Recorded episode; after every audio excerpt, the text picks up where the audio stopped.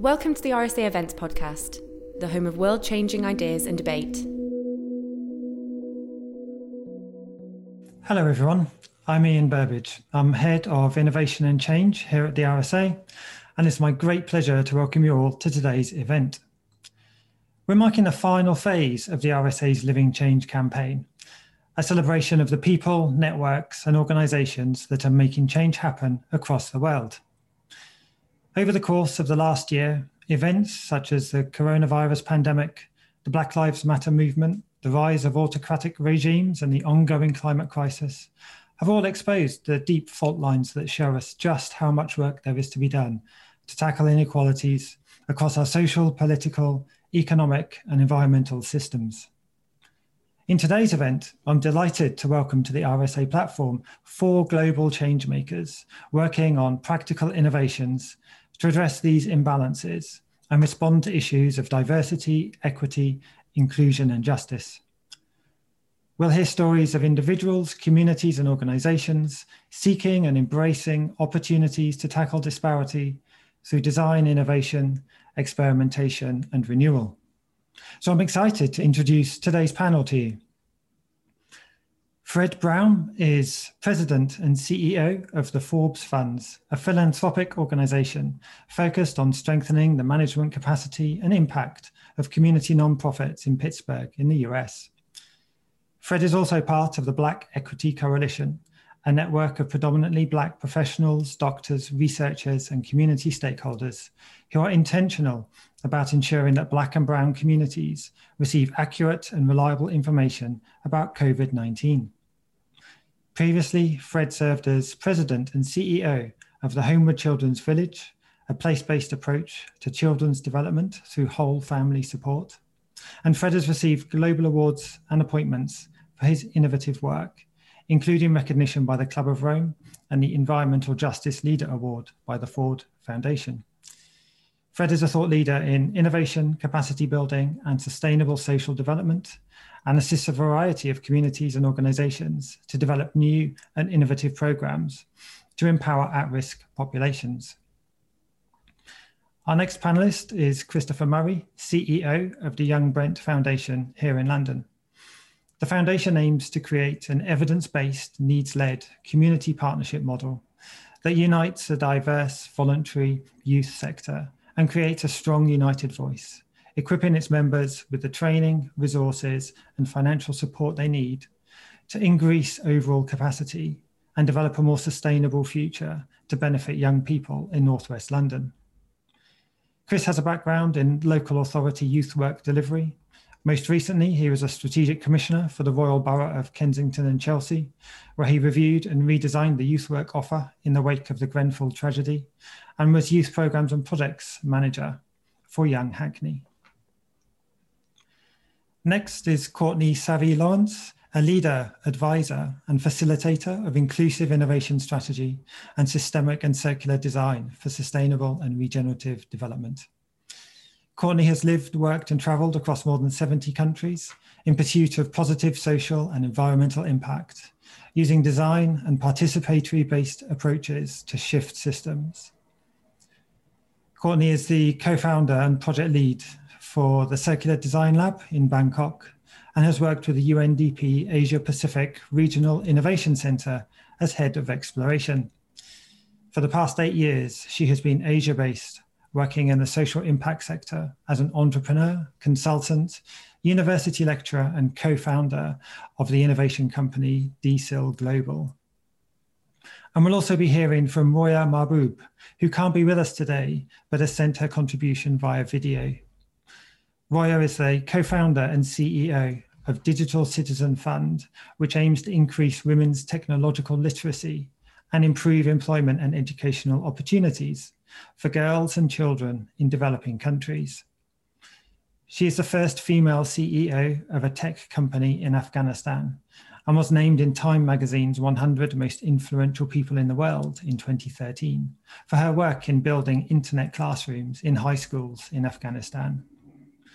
Roya formed and led the Afghan Girls Robotics team, who have won international recognition and awards for their work. She sits on the advisory board of Forbes School of Business of Ashford University the Resolution Project, and the Global Thinkers Forum. I think you'll agree we have an amazing panel, uh, and it's my pleasure to welcome Fred, Chris, Courtney, and Roya to the RSA today. So much experience in the room, and I'm excited to hear from everyone. So I'll kick off by inviting our panelists to share a bit more about their work. Fred, if I can invite you to speak first. And thank you very much. This is a great honor on behalf of the Forbes Funds Board, our founding organization, the Pittsburgh Foundation. With much gratitude, we appreciate this opportunity. 37 months ago, I was selected as the first person of color to lead the Forbes Funds. Um, when I came on board, my initial focus was to create an analysis of the nonprofit sector in which approximately 2,500 nonprofits in Southwestern PA lie within the social framework of human services and community development. My goal after 38 years of doing this work was to increase the nonprofits framework by looking at its effectiveness and efficiency. So I executed a geospatial grant making map after I did a 100 day listening tour to capture all of the positive and not so positive uh, responses from the community. In 100 days, I listened to a thousand people um, representing a cross sector of race, ethnicity, socioeconomic strata, corporations, institutions, nonprofit leaders, government agencies, and universities.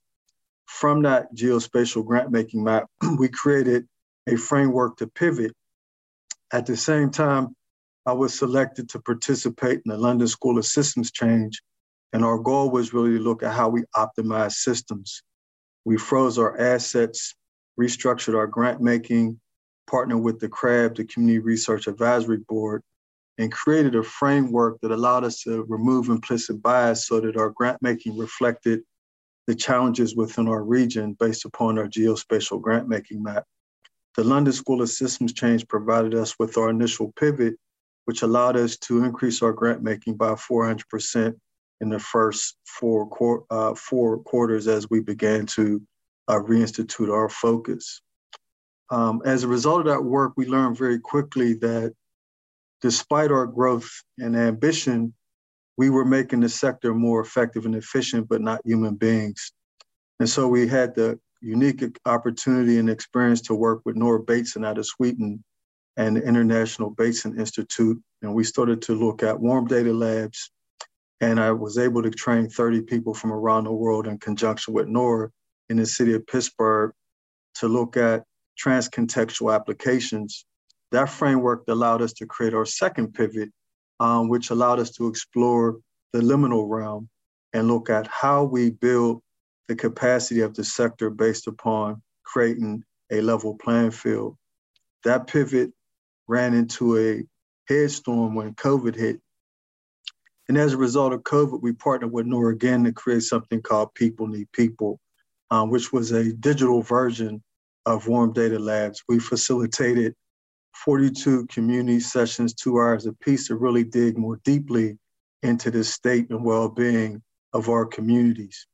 Shortly into that pivot, as you guys know, George Floyd and Breonna Taylor and many other uh, African Americans began to experience um, what we've experienced for 400 years in America untimely deaths as a result of aggressive behavior by police officers and other stakeholders. As such, I wrote an open letter um, to the world about when you're a person of color and you can't walk away. And as a result of that letter, I received a lot of support from around the world to re engage in a more succinct fashion to address social phenomena. As such, um, we began to explore. At this time, I was working on a sister city collaboration with Sousse Tunisia with our partner, the Department of the Future, with Mark Gonzalez. And I called Mark and said, Mark, I'd like for us to consider shifting our focus from our sister city collaborative to some type of anti-racism platform.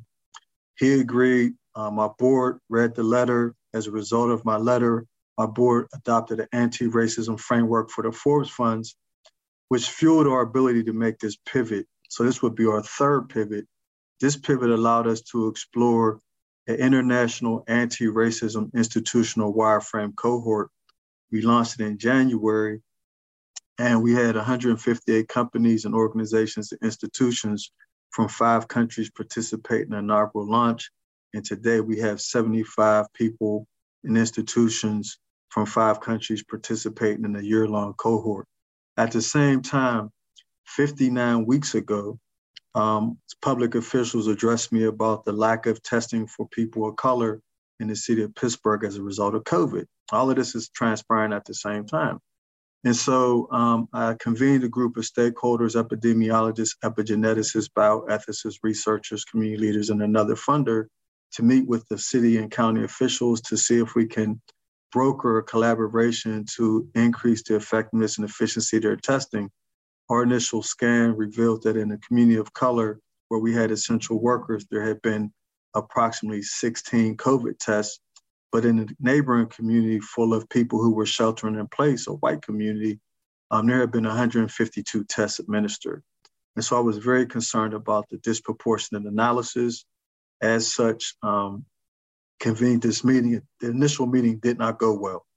And so we um, pushed that meeting uh, to the governor's office and had a chance to actually meet with Dr. Levine, who is the Secretary of the Department of Health.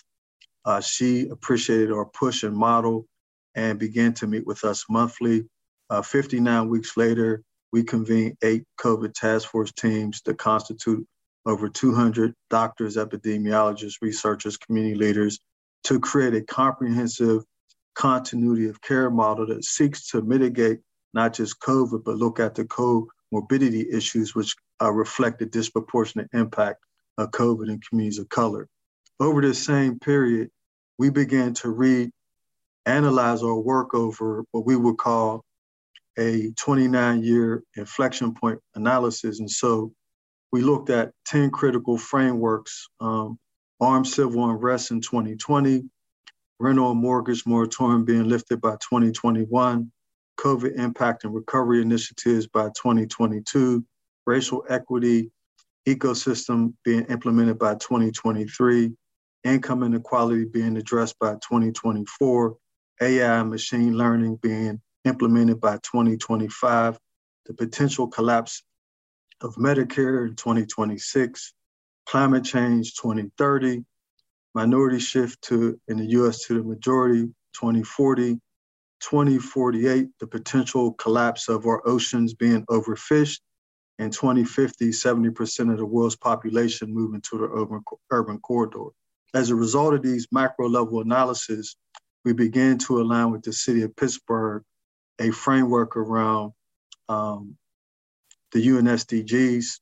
Uh, we use two frameworks in our analysis, the social determinants of health and equity. We reverse engineer the outputs to the UN SDGs in 2018, we partnered with the city of Pittsburgh. Pittsburgh became the second US city to adopt the UN SDGs. We then pivoted all of our grant working activity around those two frameworks so that we can create a micro and macro uh, grant application to see how our resources are moving the needle in those areas.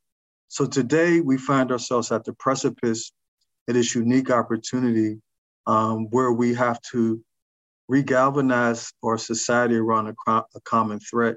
That common threat is our very existence in the world. And so our work at this particular time is really invoking the citizen to play a critical role. My partners and, and comrades in the BEC, the Black Equity Coalition, have been working for 59 weeks unpaid. So these are volunteers that have contributed over $3.5 million in assets to the equation and it's just another demonstration about when you galvanize people around a North Star, what's possible. So today I'm humbled by being on this panel. Moreover, I'm interested in how we can learn and grow. We also, at the same time, I was saying, closing partner with Soma Soho from We in the World um, to create a new partnership with her, which we launched We're in the World business platform. And as a result of our anti racism cohort, um, we will be doing some international uh, forecasting TED Talk like activity uh, to really demonstrate how organizations shift from DE and I training to institutional cultural shifts. And we really uh, want to honor DE and I training but believe DE and that in and of itself is a tool to name the problem, it doesn't change culture. And so our work is really around systemic change within organizations and institutions. And so if you take everything I just said and you put that into a continuum, we function every day at the micro, meso, macro, and global level, looking at informal, mediated, and formal service delivery units. If you stack those things up um, horizontally, we seek to create a vertical integration process to regulate the speed and velocity each of those systems so that we create real-time feedback loops to drive policy change from the bottom up, looking at community engagement processes. Our process is really around optimizing existing resources, using trusted stakeholders and community partners to rebuild the community's trust in the system and to partner with the system in a long-term strategy to address social phenomena. Thank you. Fred, thank you. Really inspiring. And uh, I'm listening to your story, wondering how you managed to get all that done in a in a in a week and a year. And it's clearly your your your support from your connections and everybody else that that buys into that North Star that you described. As you were speaking, uh, I was just reflecting on it, and then you ended up talking about the sort of different levels at the micro level, the meso level, the macro level. And as you were talking, I was thinking, you, I, am hearing you describe your role almost as one of those brokers between the real sort of grassroots need, but also being able to then plug that into conversations with those with the power to do something about it. And and, and that I think is crucial to the work that, that, that we're all doing and all thinking about at the moment. Thank you. That's that's that's great, uh, Fred. I'm going to now hand over to Chris to share some insights from his work. Chris. Hi, thank you for that, Ian. And um, like like Fred has said, uh, it's a great honour to be here to share some of the insights from Young Brent Foundation and some of the work that I've done in the past. I won't go too far back; we could be here all day, but I will share some insights over the years that have led me to this particular juncture because uh, nothing stands alone. We all on the coattails of other heroes, and primarily my my parents were my first heroes. So I want to pay homage to to them first in the middle of this pandemic and this particular difficult journey for certainly for people of color, certainly for families who are from uh, overseas who live in the UK and in other parts of the world. Um, this particular journey over the last 12 months have highlighted the disproportionate impact on healthcare and how communities are impacted by uh, lack of in, insight and support around their understanding of how the world works. Systemically, if you're from communities that have struggled to engage with school, with healthcare, with employment opportunities, it can be quite difficult to then trust the very people to put the vaccination and the, the potential cure to something that could um, change the world's view. And so we're part of that journey as well in Young Brent Foundation. Um, we're a place based charity. Uh, we primarily work to support the 89,000 children and young people in Northwest London. Um, it's quite a large London borough. If you don't know London fairly well, it's in the Northwest Corridor. And um, we have some interesting features, primarily Wembley Stadium, if you are into soccer. We have um, 49 different nationalities. We have over 150 languages spoken in the borough, which makes it extremely diverse. And one of the challenges that we have as, a, as an area and as a community is to understand each other's issues and potential solutions to those potential issues. So, as a place based charity um, and as an infrastructure, infrastructure charity that provides uh, some of the key tenants to support around funding around capacity building, around building support mechanisms and structures so that the voice of children and young people could be heard all the way through any particular system. The challenges are a multitude, and I'm just going to focus on three. I took over the, the running of this particular organization um, two years ago when we had 49 different KPIs. Um, we now have three. And the reason for the three, I'll, I'll go into a little bit more detail. But it basically sums up when the system is too clogged with a lots of variance, it's very difficult to navigate what's best and how to support families who are struggling with some of those intersections in, in their lives And it's not just about economics, which plays a major part. It's not just about education, again, which plays a major part, but it's a dovetail of all of those. And then you mirror that with some of the other intersections that young people may have to face within their family home, within their communities. And you begin to realize that actually there are only two or three things that we really need to focus on to drive change. So the first one I wanted to focus on was around education.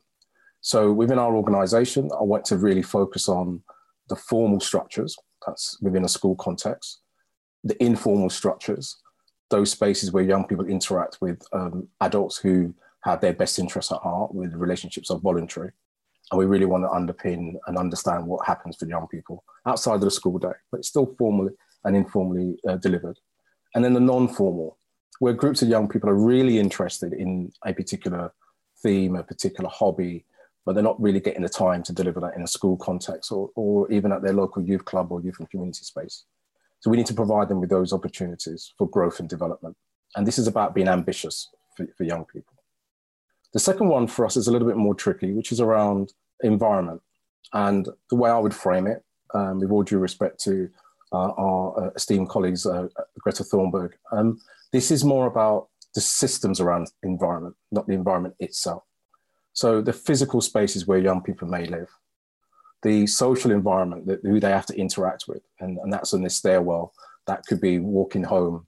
That could just be navigating how to get to and fro uh, employment opportunities.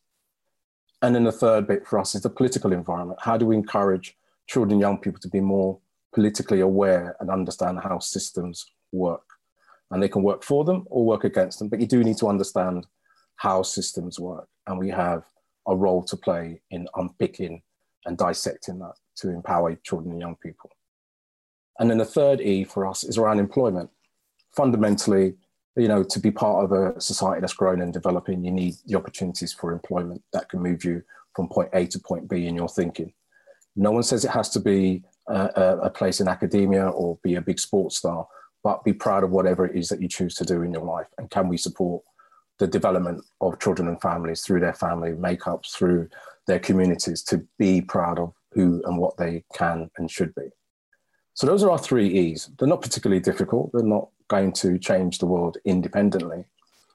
But with the backdrop of COVID, it has highlighted that actually a poor set of circumstances can drive all those three things at the same time. Lots of young people in Brent didn't have access to digital technology when schools closed lots of young people's families were furloughed because their families were in hospitality or in what I will class as the, the frontline occupations that keep the wheels moving. You know, working on a transport system, our Uber drivers, you know, the, the entertainment sector. It had a massive impact on those families. And then the third thing was around the environment. Families just did not know what they could and couldn't do. Poverty Commission was drafted a report by Lord Best in, in Brent in June of 2020, two months into um, the COVID as we know it now. And what was really interesting at that time was everything that came out in that poverty report was everything that was happening to communities of color and minority communities from what will be now known as the um, Eastern European communities. And it was such a stark reality check for everybody that what COVID did in less than six weeks was to put up a light to all the inequalities across society. And it did it literally overnight. And we are still feeling those reverberations now. So it's with that in the back of my mind, is what can we do differently and how can we improve the, the quality of life for children and young people as they grow through those three E's as we see it. And we have three intersections. You'll, you'll see three is a key theme for me. It just makes my life a lot easier. But primarily the first one is around intercultural dialogue.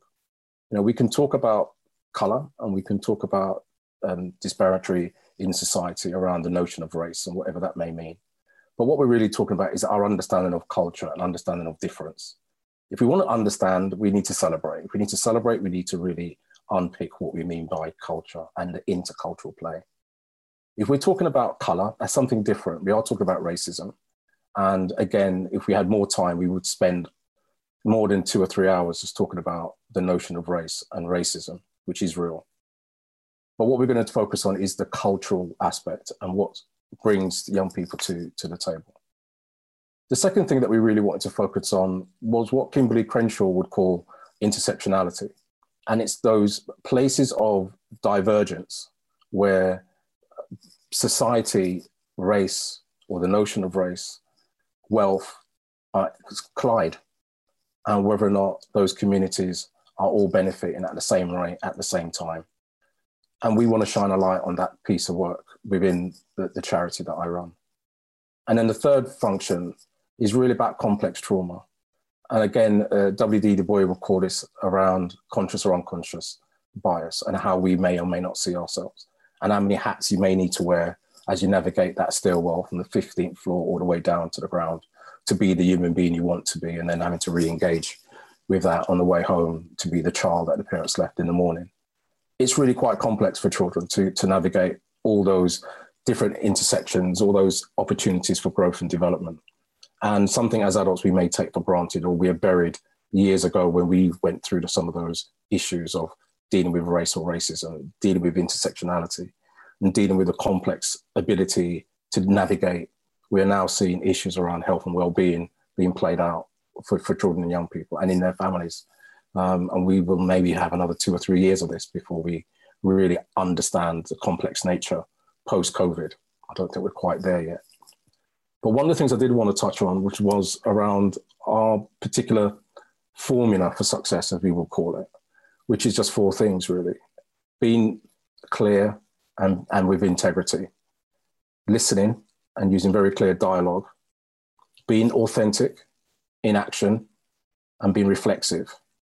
And if we hold those four things up into any conversation, then we have half a chance of being heard and being understood.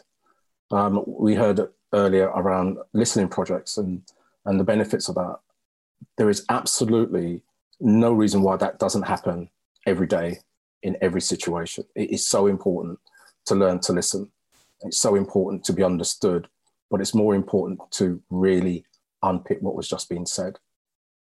The juxtaposition of um, George Floyd and the more recent news today, this very day, of another incident, another two incidents, um, just highlights how much work there needs to be done.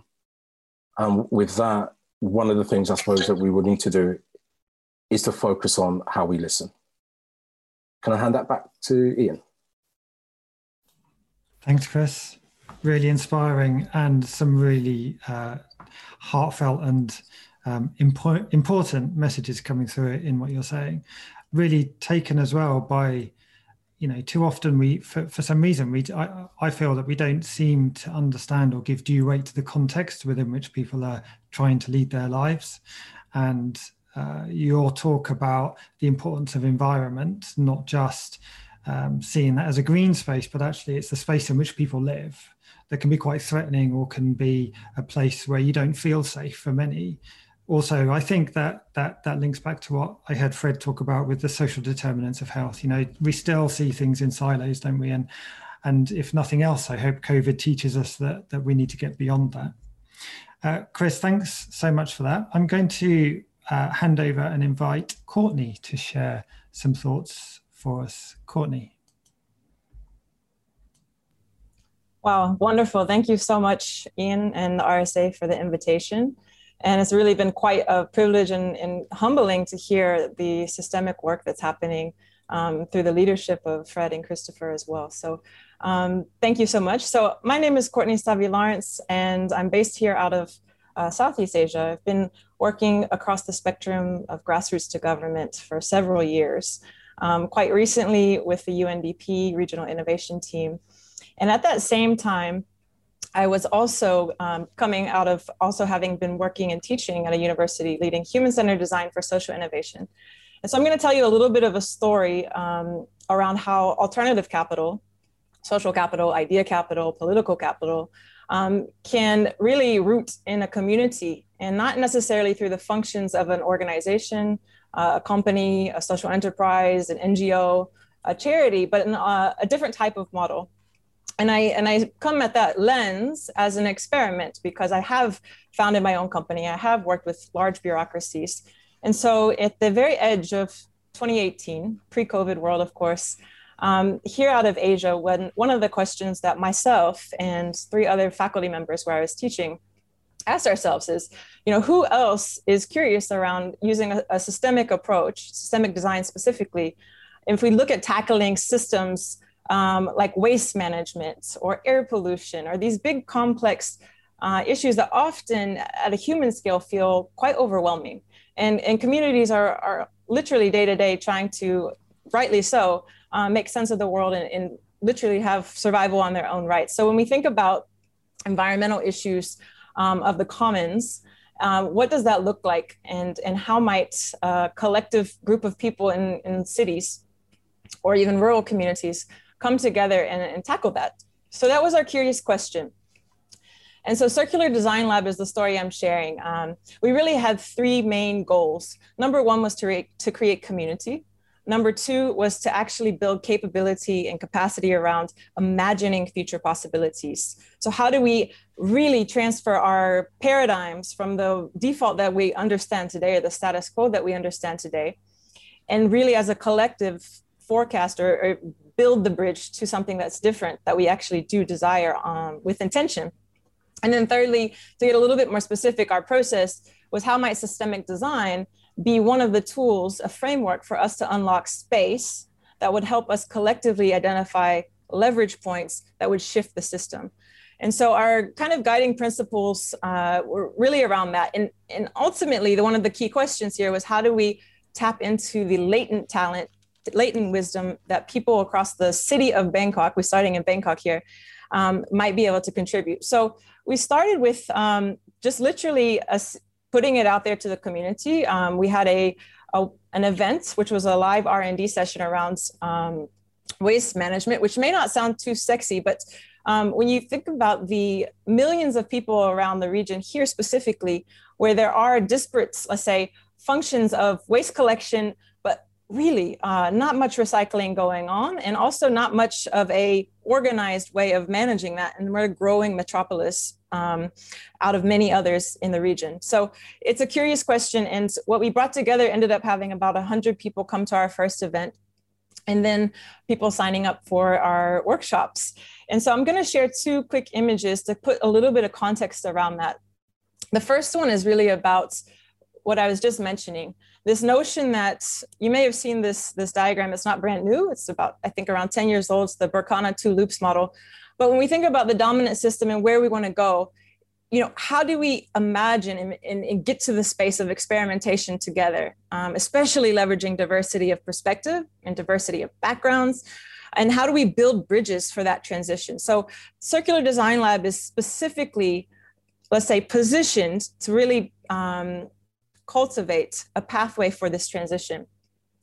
And so the second thing I wanted to just show, I'm a visual person, a visual learner as well. Um, so I just think that it could be a little bit helpful. But one of the questions is, you know, when we start with a workshop, um, sometimes we may say, well, where is this even going to go? And, and how might that actually evolve?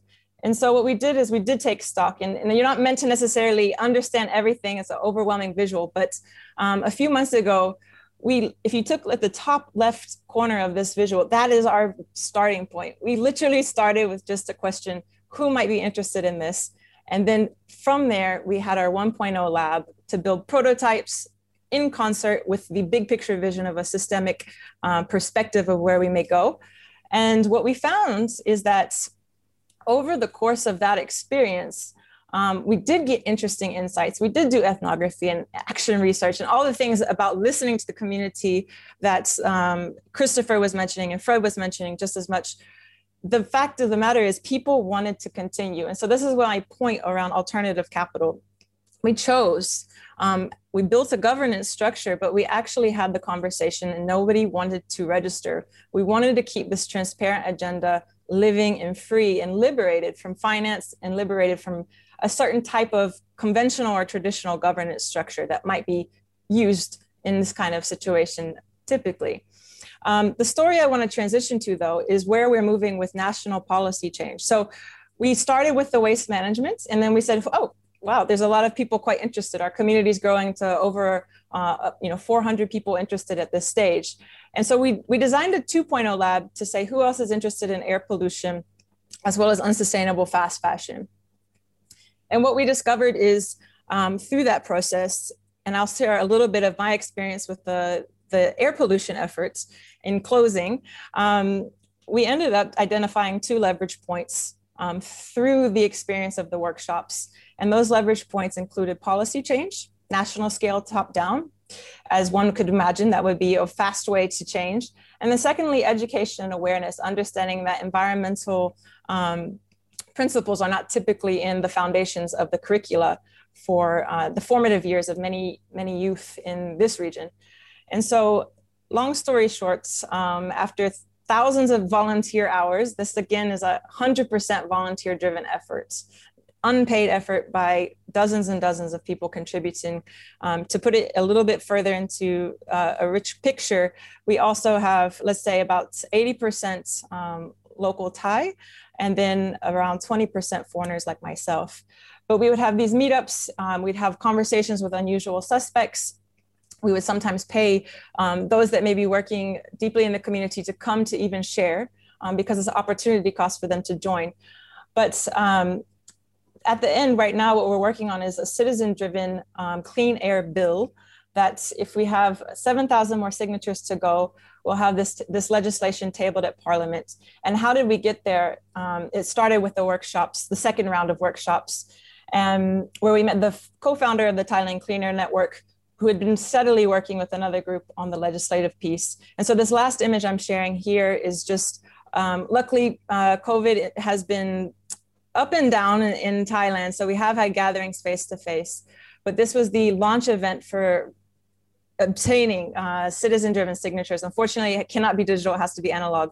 But we did uh, participatory design, clean air futures workshops, um, performance arts, creative edge as well for all of the conversations that we are trying to bolster and, and reframe something that feels so large so abstract at times and something honestly that we say government needs to be taken care of and we put it down into the hands of everyday people. So this is the story of circular design lab. It's an ongoing living lab uh, ongoing living experiments and um, at this stage we do not necessarily know where we're going and that's a very interesting space to proceed from because often we have our theory of change and we have our two year plans our three year plans and right now we're living with a very organic nature and um, and building from there. So thank you so much for your for your invitation to share a little bit of the story. I've learned a lot already from the other panelists and uh, looking forward to the continued conversation as well.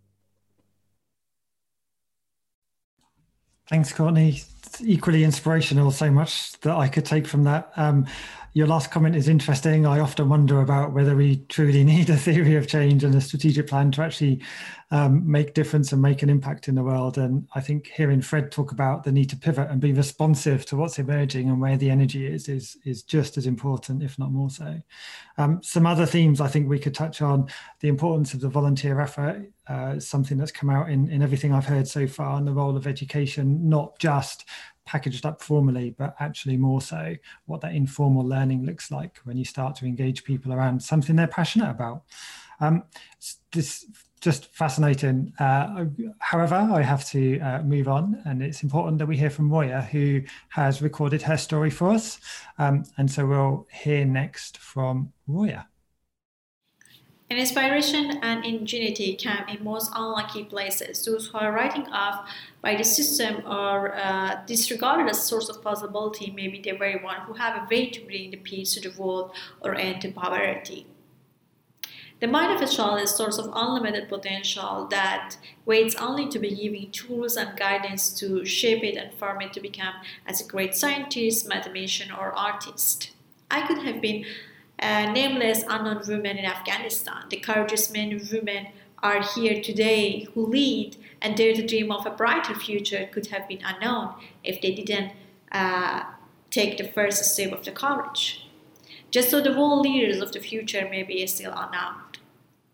As a girl growing up in Afghanistan, I lived in fear, fear of the conservative who come and burn our books, fear of unknown future, fear of never escaping the colorless, of writing life that was all I knew. I live in fear, but hope born in my heart. I start to imagine.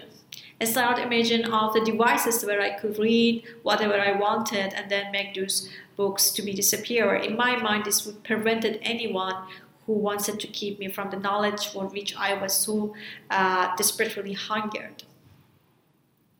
My hunger gave me courage to go to the places that other girls wouldn't wanted to go. Courage led me to go to only, to only in a cafe in Herat at very young age, where I saw for the first time computer. I saw this magic box that connect you with the people, uh, uh, with the outside people, and then you can talk with them and you can find any information that you are looking for. This box would be uh, could be the answer to my problem.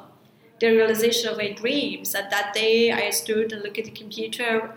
I couldn't see, but I could imagine a future that was within my grasp. At that moment, I made it in mind to make somehow technology be the center of my career. I have been blessed with a father who believed in me and supported me through the schools. And I went to the computer science. I graduated from there, and then I started uh, uh, my own uh, company. My goal as a CEO was to hire women to prove to the world that what a woman can do even in Afghanistan.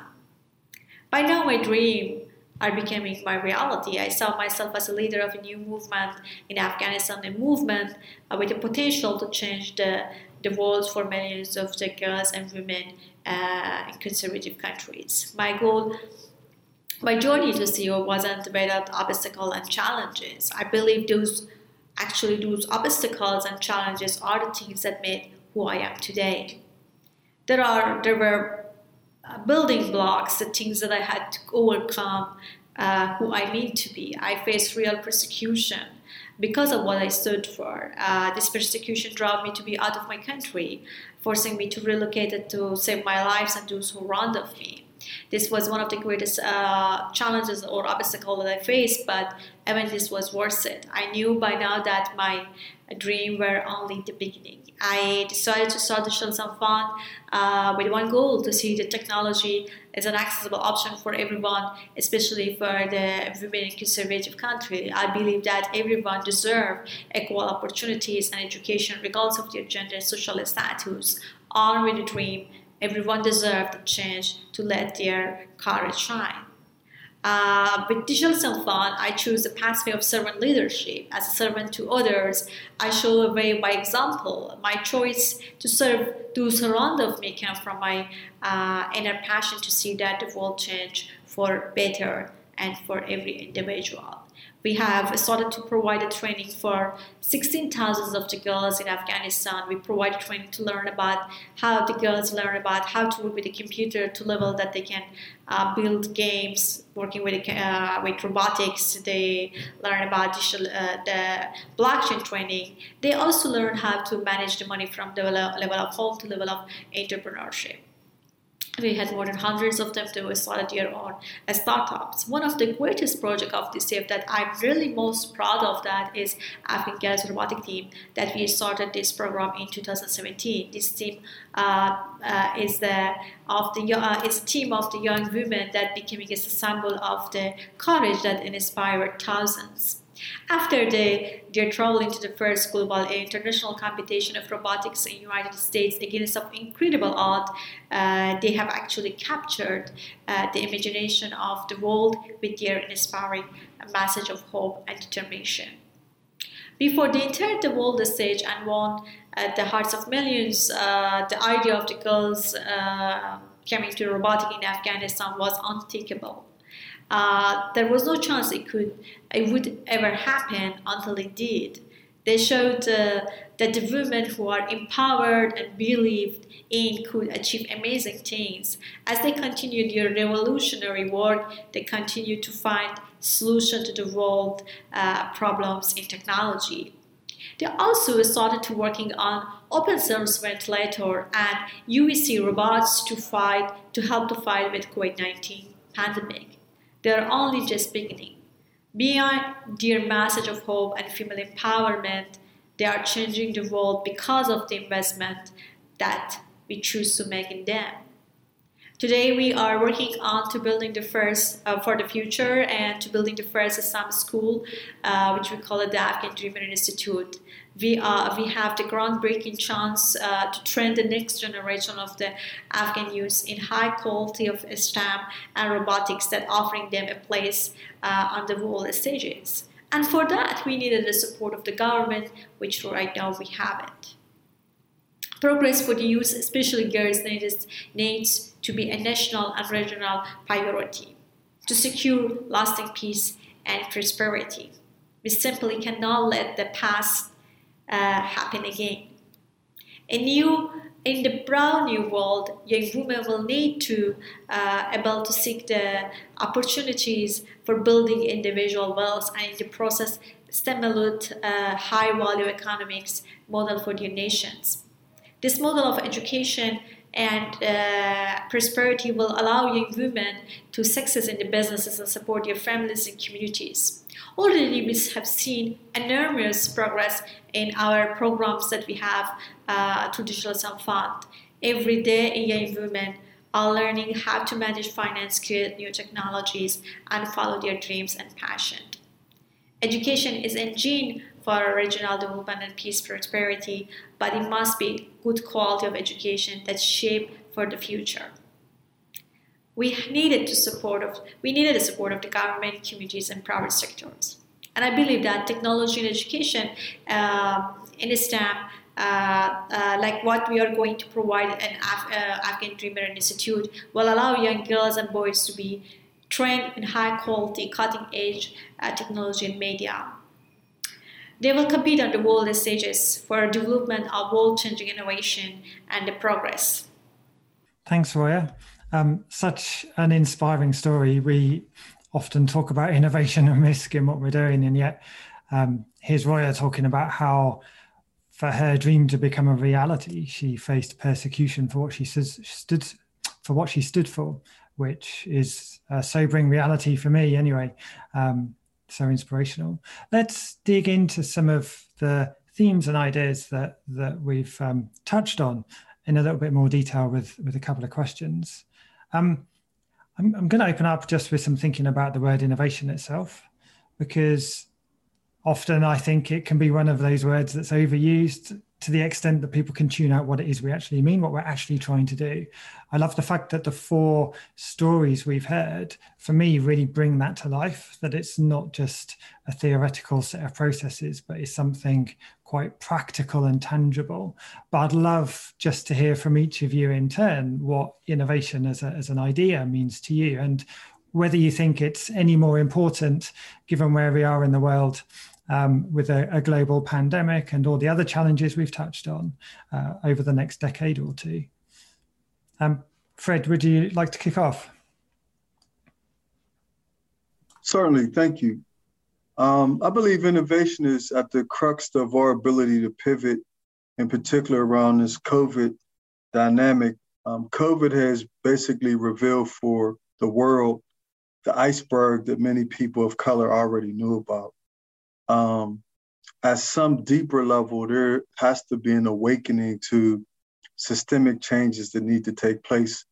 The rapid prototyping that needs to occur can most likely occur more seamlessly through innovation. Um, historically, many organizations are based upon waterfall leadership models. And so, even when you think about those, my colleagues on this call who are transformational leaders, all of us function in transactional systems.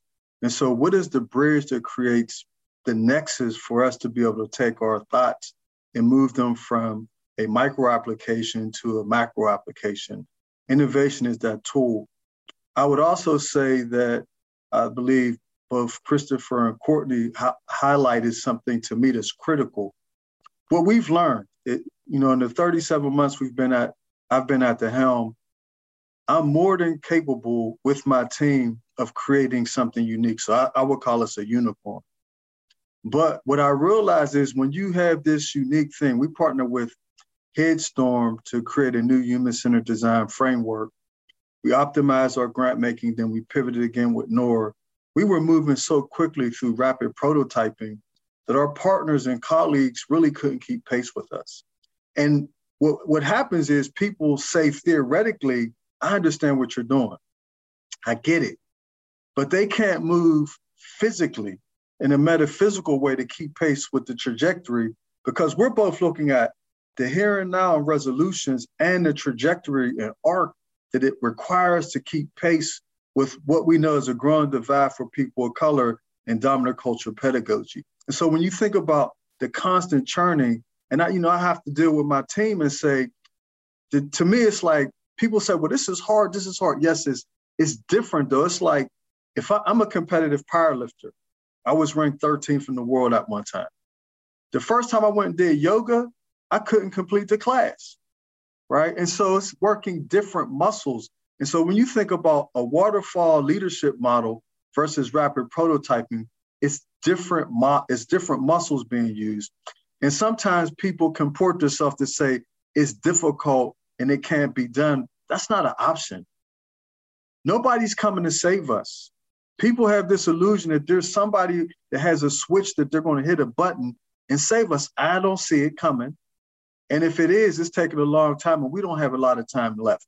And so for me, we have to, it is incumbent upon us to use innovation as a tool to bring as many stakeholders to, as possible to change this condition. And so for me, I will close my opening statement by saying Einstein said, you can't solve a problem with the same energy that created the problem. What we've done historically is Europeans represent 10% of the global demographics, but they make up like 90% of the decision making. And this it's boggling to me that that happens, and yet Europeans believe that they're doing the best work for the world when they haven't tapped into the latent assets of other people who've survived for millennium, doing things differently.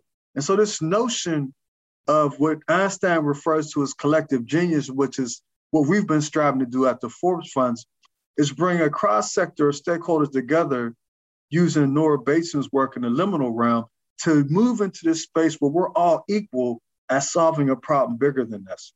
And what we have to bring to that solution is rapid prototyping and how we bring resilient communities to the table is through innovation. And so we are working with the Nittany AI program at Penn State and another group called UMI Score because we're just as much as we're worried about innovation, we're also very concerned about data sovereignty. And so when you make these quick pivots, you also have to be conscious of what is happening to the consumer as a result of our need and desire to make these pivots. And so we're working concurrently with another group, which I've been working with for about two years on this data sovereignty piece. And we've been looking at innovation, and we're about to launch a hackathon um, in the next month. Thanks, Fred. That sounds like fun. Um, Chris, do you have any thoughts on on innovation? I have many thoughts on innovation, um, but the one that springs to mind, and I'll try my best to keep it to keep it as succinct as I can, is I grew up in a time when um, there was literally two TV channels, and if I was lucky, there may be a third. And my imagination took me wherever it needed to go. I didn't need, at the time, because I don't know what the future looked like, what innovation looked like. We now have every social media platform known to man to create space for creation and produce innovative, beautiful things for people to challenge and to check. But the thing that keeps bringing me back to is um, a thing of my childhood called the Flintstones. If you're of a particular generation, you may know what I'm referring to. And they had wheels, and the wheel was the fundamental thing that shifted that community from being Stone Age through to innovative, creative beings. And a wheel is a wheel is a wheel, basically. And innovation is how you then use that wheel. It's then how you apply the logic that sits behind the frame of that wheel. And so I use it as a basis of the work that I may do with children and young people, which is nothing is new, but it is done differently. Nothing is brand new, but it can be done differently to a brand new outcome. And that for me is really what the space occupies. We do a thing in, in Brent, which is predominantly what we call appreciative inquiry. We are not really looking to solve any particular problem, but we are asking questions of it. And through that diagnostic tool, you will find the solution because it appears. And once it appears, you can then begin to unpick that answer. That's innovation. That's creating dialogue that is pure, honest, authentic, and reflexive. It's in action. And it's so hard to demonstrate that to power brokers. I am going to use the very similar language to Fred, maybe not as controversial, uh, but I wish I had the confidence around uh, having a Eurocentric or, or a worldview around particular issues. and how we may frame that particular view with the power brokers in mind. So you design with the power broker's approval. So I suppose in one sense, I already have parents. I don't need another set of parents. And so from a Eurocentric point of view, data and those who own the data will determine whether something's successful or not. And if we look over history, over the last 10, 20,000 years, it hasn't always come out of Europe. I mean, I'm sure uh, Egyptologists will, will put a stake in the claim in that. I went to Cambodia a few years ago and I was amazed at some of the architecture there. That's innovation. That's beauty in action. And somehow we've lost the sense of looking back to go forward. Not everything in the past was painful. The last four or 500 years, I wouldn't disagree. But if you go back before that, there were some beautiful things that was happening across the globe, and we need to tap into that. There are 149 different languages, like I said earlier in, in Brent. Um, and we have to find a way to communicate with all parties. And so the innovation is in the creation of the conversation. And the innovation has always been about the articulation of that particular strand. But I think the thing that's been missing for us really has been the evidencing of that innovation, the storytelling, the impact that that innovation has created and the difference it's trying to make. And as a sector, working with the voluntary community environment, volunteering isn't a dirty word. Volunteering is the kernel of innovation because you come with a pure essence as to why you're in that space. You're not being driven by economics, you've been driven by change. And if you can tap into that and provide the resourcing around that particular initial um, foray into the thinking, to the processing, you'd be surprised what comes from it. That for me is, in, is creative, inclusive leadership. That for me is about creating a dialogue that enables that innovation to take place. So I suppose for me to wrap that up, a wheel is a wheel, and I thank Fred Flintstone for introducing me to that. But we are where we are, and we now have the digital capacity to have this conversation online because communication is the key. And we are lucky to be able to communicate in such a way and to share our knowledge. But we were able to do that in the past too. And we mustn't forget that. Thanks, Chris. Uh, one of the pieces of work I did last year was looking at foresight and futures, and we really started to unpack the question of who gets to decide about the future. And I'm minded of the question about innovation who gets to innovate, who's in and who's out. And I think all of those challenges around processes and how they can be uh, engaging and open. Uh, and listen to a range of voices are crucial. So it's it's interesting to to hear some of that come out in, in what I heard you say. I'm going to invite Courtney to share some words as well. Thanks, great. Well, it's really again quite uh, inspiring to can you know follow up uh, the other thoughts. And I think we could have a completely uh, you know another conversation about what do we even mean about innovation. Um, in fact, I'm working with two others um, authoring a book on inclusive innovation. Um, so innovation from the standpoint of what does it mean for sure it's a buzzword, but buzzwords do exist for a reason. And I think that's valid and, and something to explore. So, um, from the standpoint of the value of the language itself, um, to me, I found as a practitioner and as someone also trying to um, facilitate conversations around process, uh, human centered design, systemic design, um, appreciative inquiry, using liberating structures. Um, thinking about all these different tools, it's about capacity and capability to hold space to to reflect which also in our very busy 24 7 notifications nonstop kind of world um, is something that's quite rare uh, and that's required. I think it's a prerequisite. So to the point fred was making you can have these um, you know intentions to to move fast to be agile but if your partners or even your team in that for that matter are not ready to to reflect um, to think about what is working, what's not working, what's failing, what, why, um, and where should we go? How do we follow that energy? Because energy follows action, and action is so powerful. And why are people doing certain things?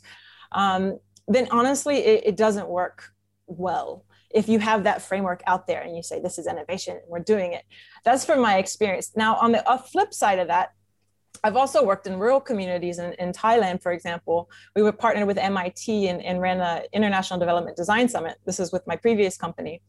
And we worked in a village. Uh, there's not even a 7 Eleven. And just to give you context, there's over 8,000 7 Elevens in the country of Thailand, a country of 69 million people.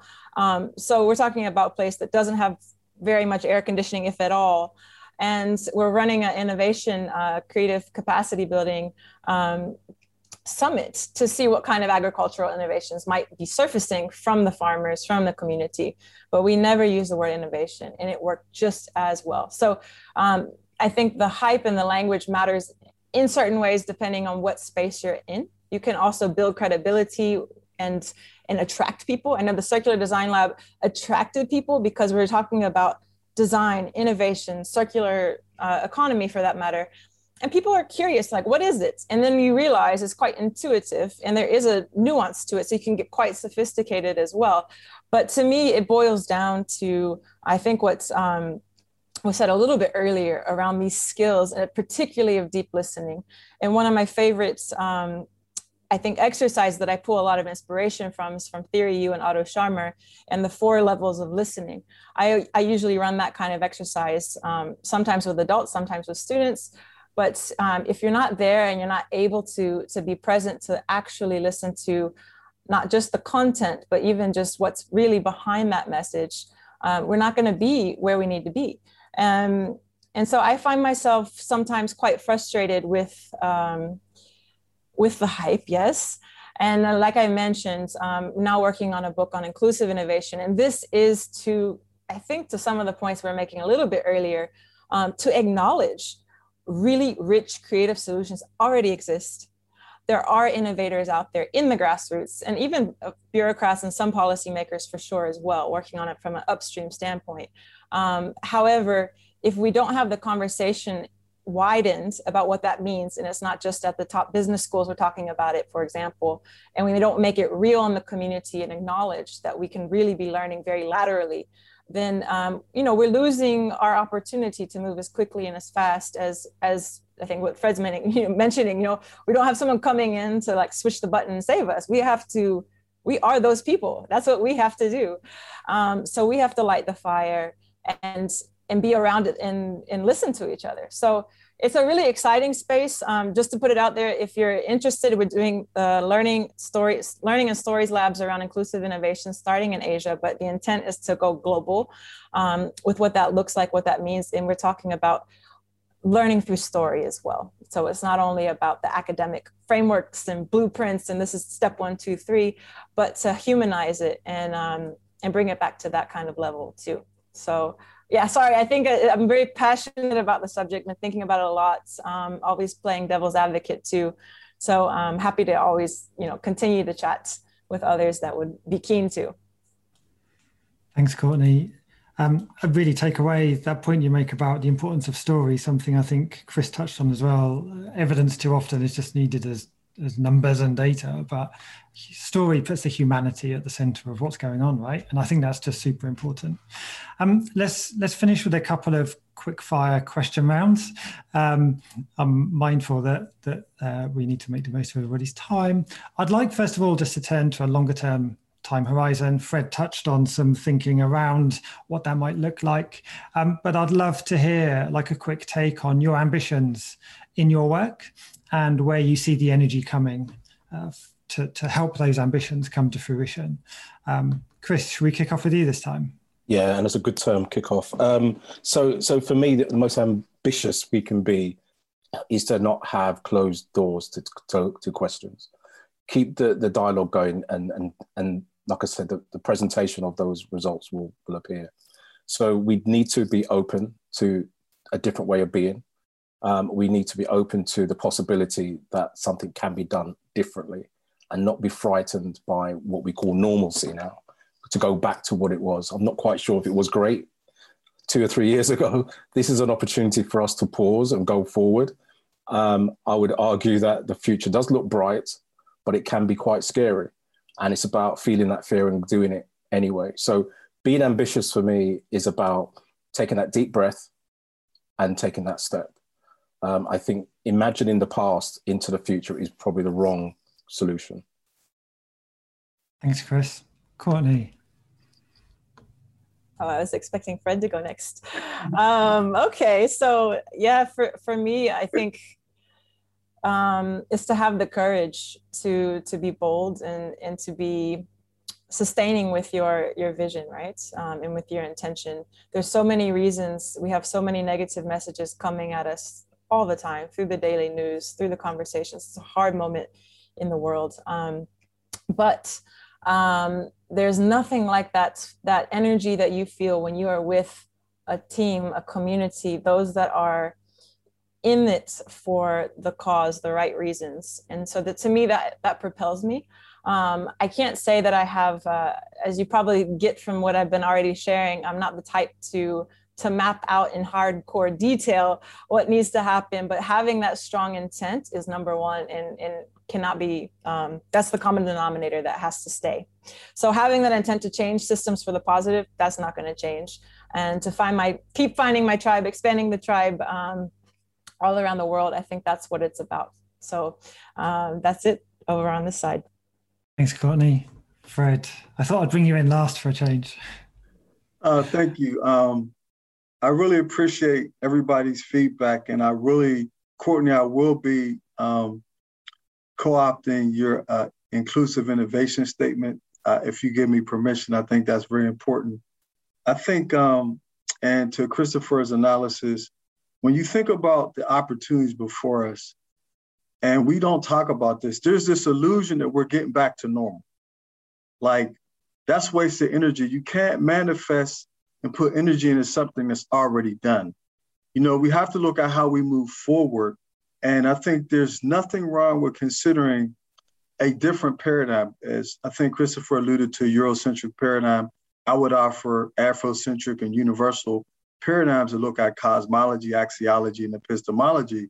But for us, what's aspirational for the work we're doing is, as I shared with you earlier, functions at the micro, meso, macro, and global level. And we're working across at least three hemispheres on a daily basis.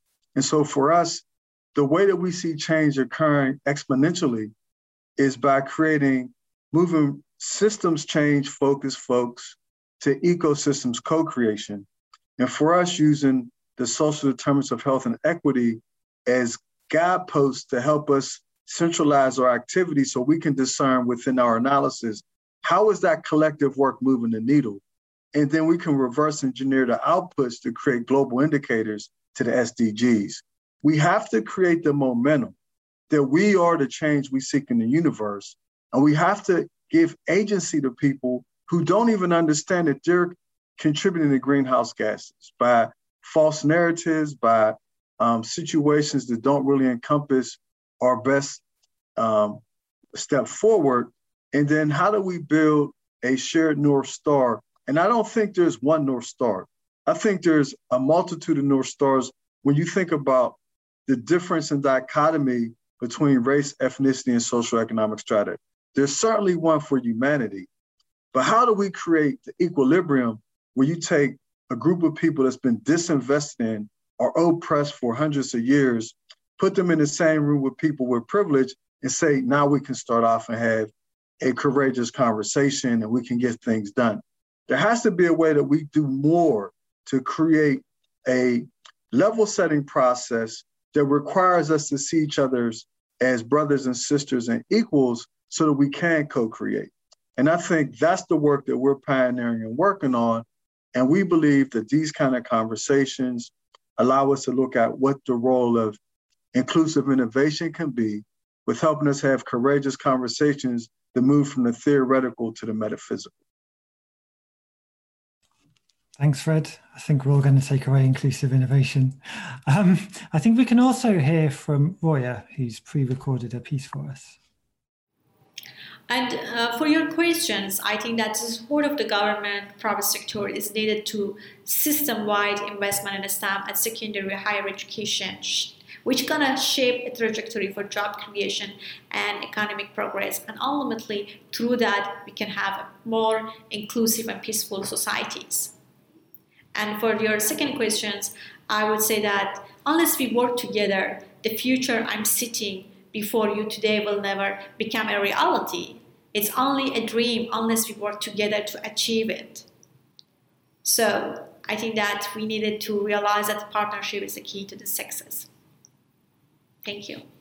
It's just great to hear from Roya there. I think we're probably out of time, which means for me at least, that's a great note to finish on.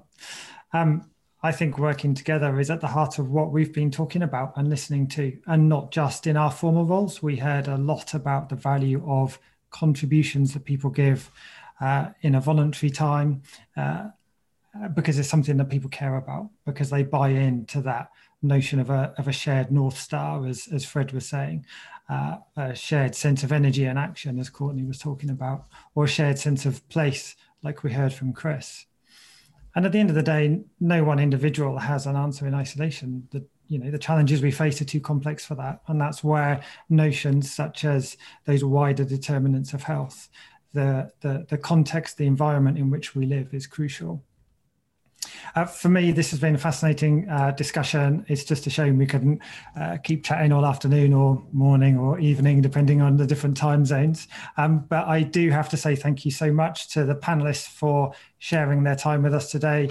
Uh, it's just so appreciative of, of your insights uh, and, and what we've heard from you in, in the stories that you've shared. For those of you watching, you'll find links to delve deeper into Fred, Courtney, Chris, and Roya's work in the chat bar and on the RSA website. I'd encourage you to follow them on Twitter if you aren't already to make those connections and keep in touch with their brilliant work. You can catch up with other events, blogs, and podcasts in the RSA's Living Change campaign on our website.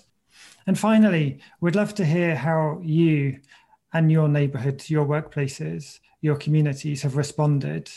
Um, those of you listening along, watching along, how have you adapted to the kind of challenges like those we've explored today? How much of what we've heard resonates? We'd love to hear your thoughts, your ideas, and your stories of change using our Twitter hashtag RSA Change for me, it's been a fantastic conversation. I hope everybody's enjoyed it. Um, it remains for me to say again, thank you to Fred, Courtney, Chris, and Roya, and thank you all for watching. Thanks for listening. If you like this podcast, head to our YouTube channel for inspiring talks, interviews, and animations.